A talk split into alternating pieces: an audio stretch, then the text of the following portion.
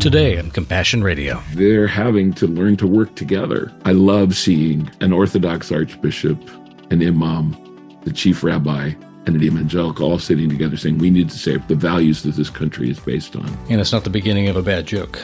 No, it's not. No. It's actually the beginning of an incredible truth.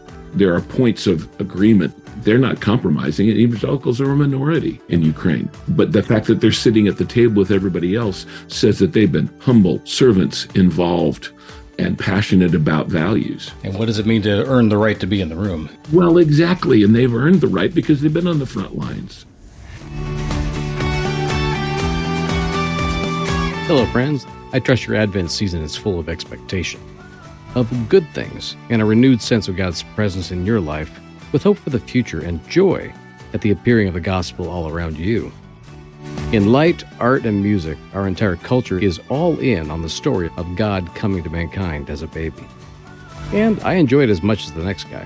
While we're celebrating it all, it's also a very good time to consider how this good news of great joy is likewise realized all around the world.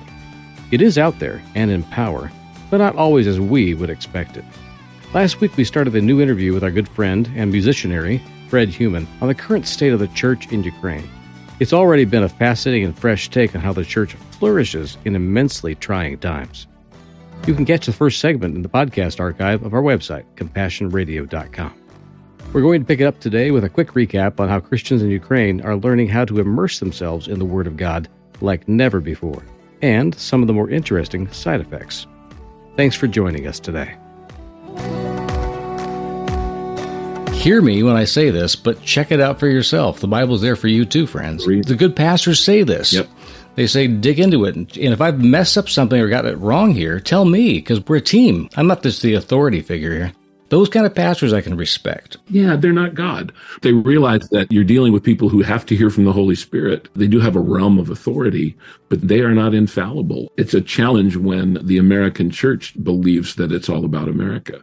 Before we pivot to talking about how they're living out this call right now, what your call is to serve them, how have you seen, especially in the past couple of years, how the Christians in Ukraine have learned to understand and live and inhabit the Word of God and let it inhabit them? How is it getting in between their skulls, in their hearts, behind their ribs, doing something? What is the Word of God doing in them now? Well, I think they're finally realizing they have to do. I mean, not that they weren't doing before, but they can't just pontificate. They've got to live it out. And when you're in that situation, you're forced to live it out. Yeah. The old saw, what there are no atheists in foxholes. There can't be. Yeah. Because this is where the rubber meets the road. This is where is this reality or is this a theory? Is this a lifestyle or is this a concept? What I'm seeing in the people that I know, both in the people that I've worked with, when faced with unbelievable stuff, they just keep facing. you know? Exactly. uh, Fred, your focus for the past 30, 40 years has been enabling the musicians to become worship leaders, to become the theologians and philosophers within the body, to bring to light the emotions and the truths and the conflicts and the doubts and things that are common to human experience, filtered through the Holy Spirit's wisdom in a way that when it's presented to the church, that everyone says, aha, that's true. And they join in in the participation of worship elements in a way that honors God but enlightens the whole body. You've been about that work wherever you've gone in the world, and God landed your heart hard on Ukraine, what, 20 or 30 years ago, and you've been investing in the people there since. So, how is the worship life of Ukraine changing because of this conflict or during this conflict? There's a lot there. Again, at this event I was at last Friday, I met again with a pastor I met the year before. Uh, this was here in Tennessee. He was from Melitopol, and I'll just leave it at that. Mm-hmm. But they showed again pictures of how Russian occupiers came in during his church service. And you would see, if you looked at the before and after picture, plain stage, five singers, big video display in the background. The next shot is big stage, plain stage, five singers, big video shot in the background, and two guys with helmets and Kalashnikovs standing there. Hmm. And if you didn't know that it was Ukraine in the first place, you thought that could have been any evangelical church in America that's doing a contemporary worship thing. So the church is being forced to uh, realize that A, lament, is a biblical injunction. Okay. And what does lament mean now for a modern Christian in Ukraine? It means it's okay to feel bad. You don't have to feel, you know, hmm. it's okay to grieve. It's okay to weep with those who weep and mourn with those who mourn, and even to weep and mourn yourself. They have always had a bit of a fatalistic twist, the blackest of black humor. And so that's true. But the thing about worship in the church is that it's what you're feeding people realizing that worship is formative. Yeah. In the circles I run in, in academic circles and church circles, we talk about spiritual formation, letting people grow in their spiritual life. And worship is spiritually formative. The question is, what are we feeding them? And what does it form and ends up in your body? Well, exactly. How do you assimilate that and how does it change your life? Give me a different word picture though, because when we say formative, it seems like something like, oh, it's heavy, it's weighty, it, it, moves me, or I can't get around it. What does formative or formation mean in this theological context? Well, let's use a physical context. If I don't eat the right stuff and I haven't for a while, my form changes. Uh-huh. And so what you're giving them shapes who they're shaped as, shaped who they're like.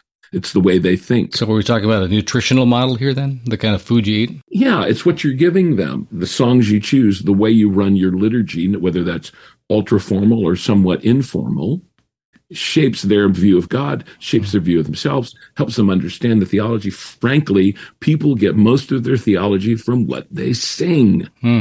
It does not mean that you have to have propositionally heavy, multiverse, theologically dense hymn structure yeah. to get theology. I'm all for that in moderation. Okay. But we also need to be able to express ourselves to God. We need to be able to tell them that it's okay to say, why? How long, oh Lord? Like the psalmist did. I get the impression that in the past couple generations that most of our worship in America or most of the Western anglicized world that has gone evangelical has migrated away from theological concepts and formation in their worship to doctrinal explication that they've been spending their time communicating doctrines or what we say this means for us, and therefore we make this the rule of the church, and those are the things we sing about. That's my impression. You probably have a different perspective based on all the places you've been, but that's been mine. That it seems like we're much more about what we say is right and wrong and making judgments in the things we say and the songs we sing than in just discovering what the mystery of God really is today. That's an interesting distinction. I've not heard it expressed quite that way, the theological versus the doctrinal. But first of all, I take issue with the term communicate. Okay. Because just because you say it doesn't communicate it. Fair enough. And so they're saying it. It's like we're stating it, we're stating it, we're stating it, but it's sometimes in, in ways that we can't understand. And frankly, worship is about revelation and response. Mm. It's almost like my wife and I like to watch the Great British Bake Off, is what they call it, their Great British Baking Show the word they use all the time for things not well baked is stodgy. it's like you eat all this stuff and it just sits in your stomach and you're going, oh, I'm in pain. But if you get something that's cooked right and it's expressed right in a way you can assimilate, mm-hmm. then you're ready to respond. And so I have a feeling we're just stuffing people's heads. Don't get me wrong. We need good theological concepts. Mm-hmm. We need that revelation, but we also need to be able to respond. That's what it is. It's a relationship. It's not just another sermon. We're formed not just by the information we take in, but by the way that we're allowed to respond. Yeah. We're going for a head only model as an overreaction. I've started calling it the worship counter reformation. There you go. You know, it's like, well, this is what we don't like about modern music. So we're going to go back to recreating the 50s, which didn't really exist. That model that they're trying to recreate didn't really exist. I know how therapeutic it is for me personally. Let's not focus on me, but when I'm having a hard time, if I can find a quiet place in a wood somewhere where nobody's going to hear me and I can just yell to God. Yeah. I need to do that. And I often tell people to do that and say, He's been yelled at by people better than you and me. Yeah. Take David's model and say, Oh Lord, will you be silent forever? Hmm. Rather than just taking it in and trying to think it's just forming our heads. Spiritual formation is about attitude. It's about response. It's about discipleship, not just information. And I think for our friends in Ukraine, they're living with the need to express those things. We just had a situation with one of our dear friends and colleagues whose documentation was not right in the system coming back from visiting family in Ukraine. She was detained at LAX for 26 hours yeah. and then deported. It seems very odd that someone would be in these times who is living in and has family in California, flying home to be with them, would be black boxed and put somewhere where they couldn't even communicate with somebody. And as you said, she was deported forthwith on the next plane out and sent right back to Ukraine, which was traumatic in all sorts. And the issue was it's not just that. This is a 40 year old mother and educational professional who had an education visa working on a doctorate yeah. in worship studies, and they didn't bother to call the school to check it. Yeah. I don't want to say too much more. We're trying to process all this stuff because the documentation, something in the system was wrong, but they didn't take the time to consider that. But here's my point that when she faced all that, she needed to yell. She needed mm. to express, needed to weep. And it was okay in that relationship to just do it. And she's very stoically Ukrainian. Yes, she is. She'll, if she ever hears this, she'll go, well, come on. But she's also hilarious and a very talented and creative person. And the only other time I've seen her weep like this was when she was at her house and Russian helicopters were flying overhead. Yeah. And so, in terms of our worship expression, we need to give voice to those kinds of things based on the people I've seen locally, still in Ukraine, and those who are out of the country who are trying to sort it out in 13 to 15 other countries they sometimes feel guilty for being happy. Yeah, I understand that, and and I get that. I, why should I have this when my people are suffering? Um, so there's that traumatic kind of uh, response, but they're learning to say it's okay to weep like this. It's okay to suffer. It's okay to process this because this is real pain. This is real suffering, and they are incredible examples to us. Compassion Radio will continue to keep bringing you encouragement from the Word, inspiring stories from the front lines of faith and awesome opportunities to make a difference for the kingdom around the world. But we need your help right now to continue doing just that. Please take a moment today to consider how you might help us to accomplish our unique media ministry and mission. Just visit our website, compassionradio.com, or call our toll free order line, 1 800 868 2478. Our mailing address is P.O. Box 77160, Corona, California 92877. Again, that's box 77160, Corona, California 92877. And now, back to the broadcast. They're learning to say, it's okay to weep like this. It's okay to suffer. It's okay to process this because this is real pain. This is real suffering. And they are incredible examples to us. Listen, America is the biggest small country in the world. Hmm. We're huge in size, but often small in mind. Hmm. We're, we're facing now, I think, in the church worship in America, it's either it's all head or it's all froth. Yeah. And I hesitate to say that because I, we never go toward the expressive in most of the circles I go in, but we need both. We need the chance to express ourselves, both the agony and the ecstasy, if you will. And it's okay to be biblical in our response, what's clapping or shouting or singing. It's okay to lament. It's okay to sit under study. But if all we do is take in and never have a chance to give out in our worship, we are not forming people well. There's no exercise to our worship. Does God require our permission and assent? to use what he's put in our hearts for his purposes. You say God's put a lot of stuff into our heads and he's beginning to through good leadership, get it into our hearts as well. And it's not froth. How much agency do we have at that point to say yes or no to what God is prompting, saying, go here next and do it now? Make this change, do this thing. You know, it's the kind of thing where if we don't get it the first trip around the mountain, we'll have a couple other trips around the mountain until we do. Hmm. In other words, it's a matter of obedience. It's a matter of sensing. Uh, you know, I'm a thick headed Italian guy. And sometimes God has to whap me upside the head and say, you need to do this. Hmm. And I still have the agency to say yes or no, but I know what happens if I don't. Okay, Fred, writ large for me. What is God whacking upside the head for the American church right now that we need to be paying attention to? And in similar fashion, how is he using that kind of forceful hand with the church in Ukraine? Is there a difference or a distinction between the culture and the societies that we are that you see God pushing us hard in one way that's unique? And it may not be quite the same thing as what the other country's facing. I hesitate to maybe state some of it in quite that way because it's like the Ukrainian church is being punished. I think the American church is being punished. We just don't see it as punishment. Hmm. I think we're being forced to think, what does this really mean to be a believer? Hmm. What does it really mean? I'm certain that's happening in our churches. Yeah. So it's more internal angst or it's expressed in extreme response and extreme polarization. I think a we Americans need to realize that the church is bigger than America. Mm-hmm. Guess what? Jesus was not American.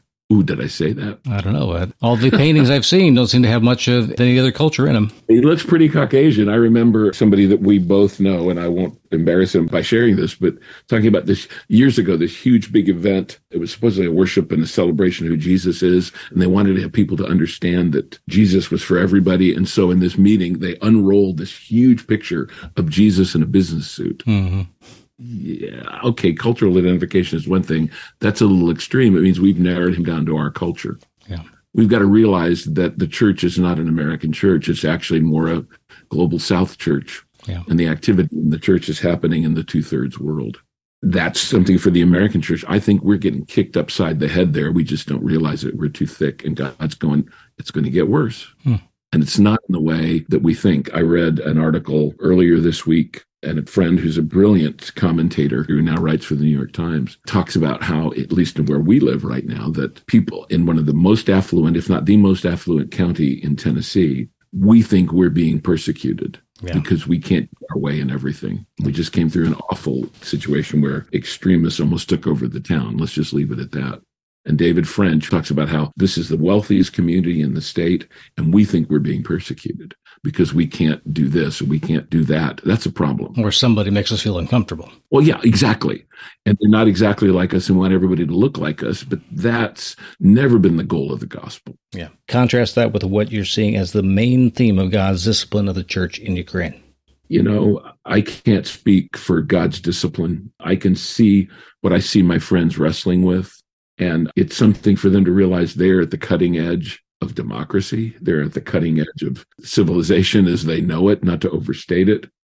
And so they're having to learn to work together, which is why I love seeing an Orthodox archbishop, an imam, the chief rabbi, and an evangelical all sitting together saying, we need to save the values that this country is based on. And it's not the beginning of a bad joke.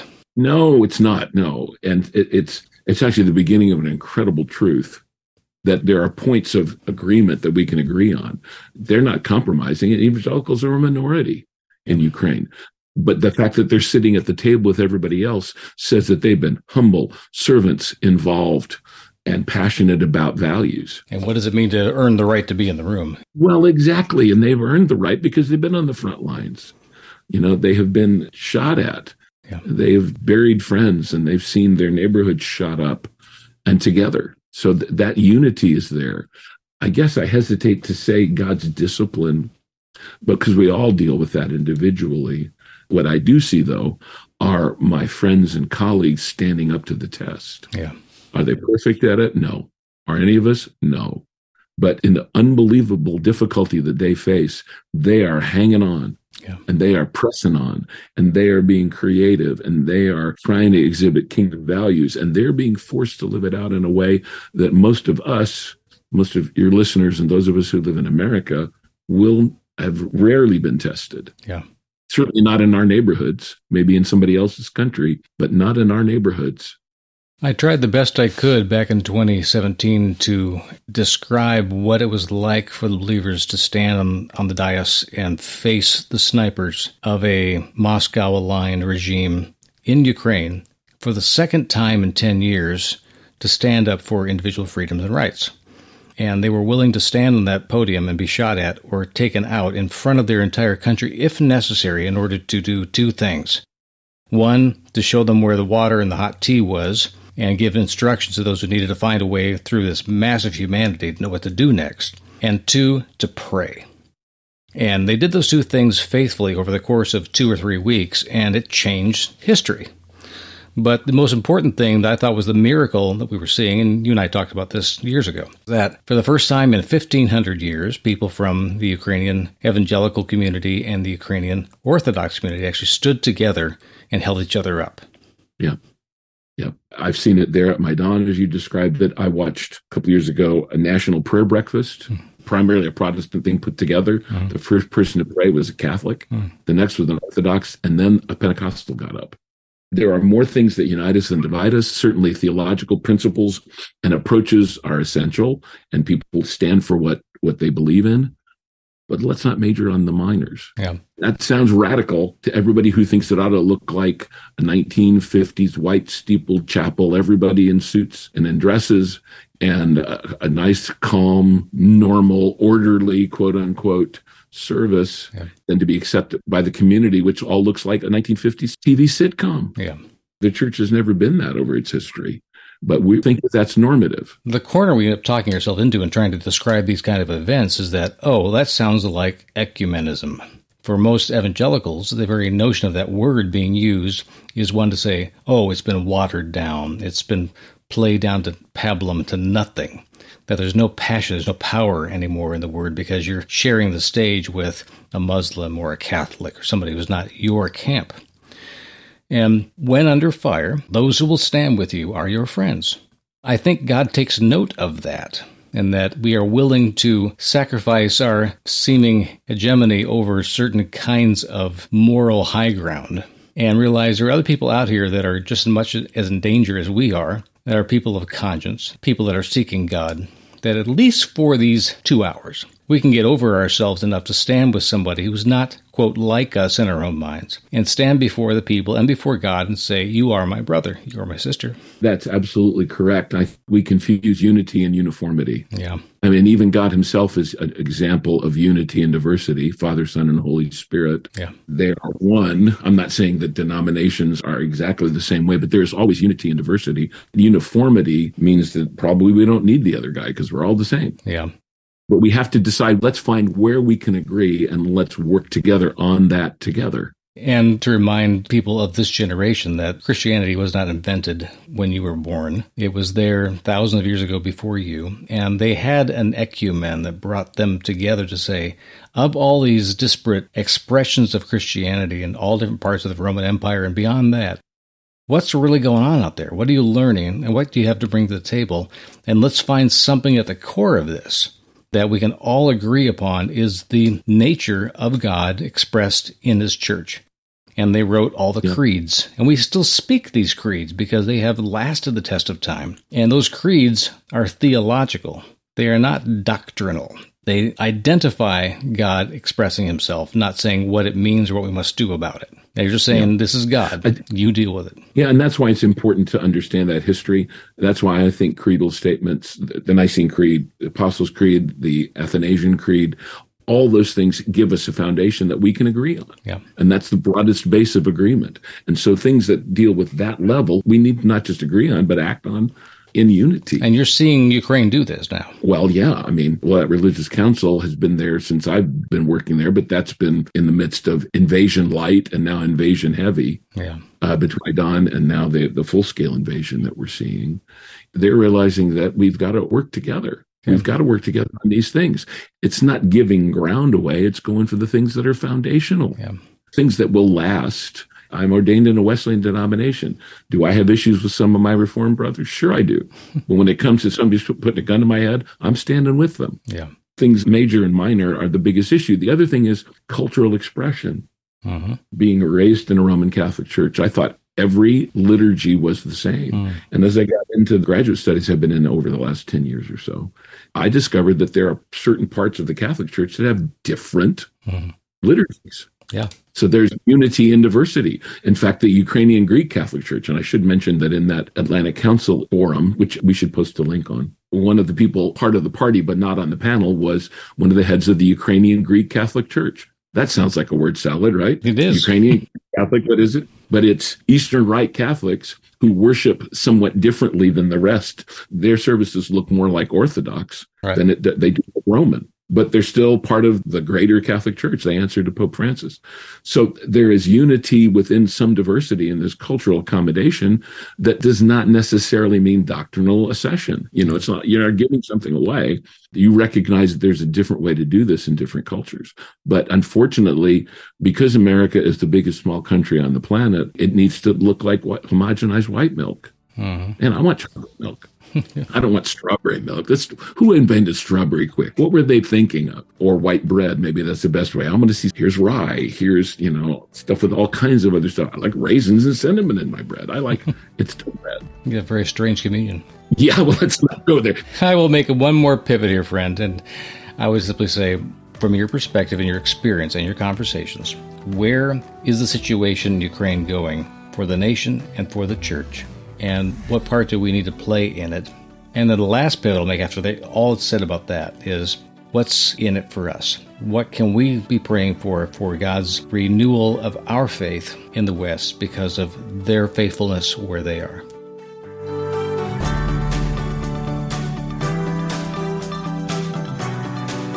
Fred Heumann's answers to those questions and much more is coming up on tomorrow's broadcast. I hope you'll tune in then.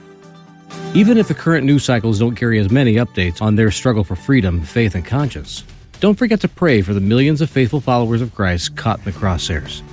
The believers in Ukraine are literally laying down their lives for their neighbors, their country, and the kingdom of God. And consider a gift to Compassion Radio this Advent season. Our brothers and sisters in faith in Ukraine are one of our ministry partners, and we'll send them as much as possible this year to help with their effort to minister to war orphans and widows. Thank you so much for making those gifts possible.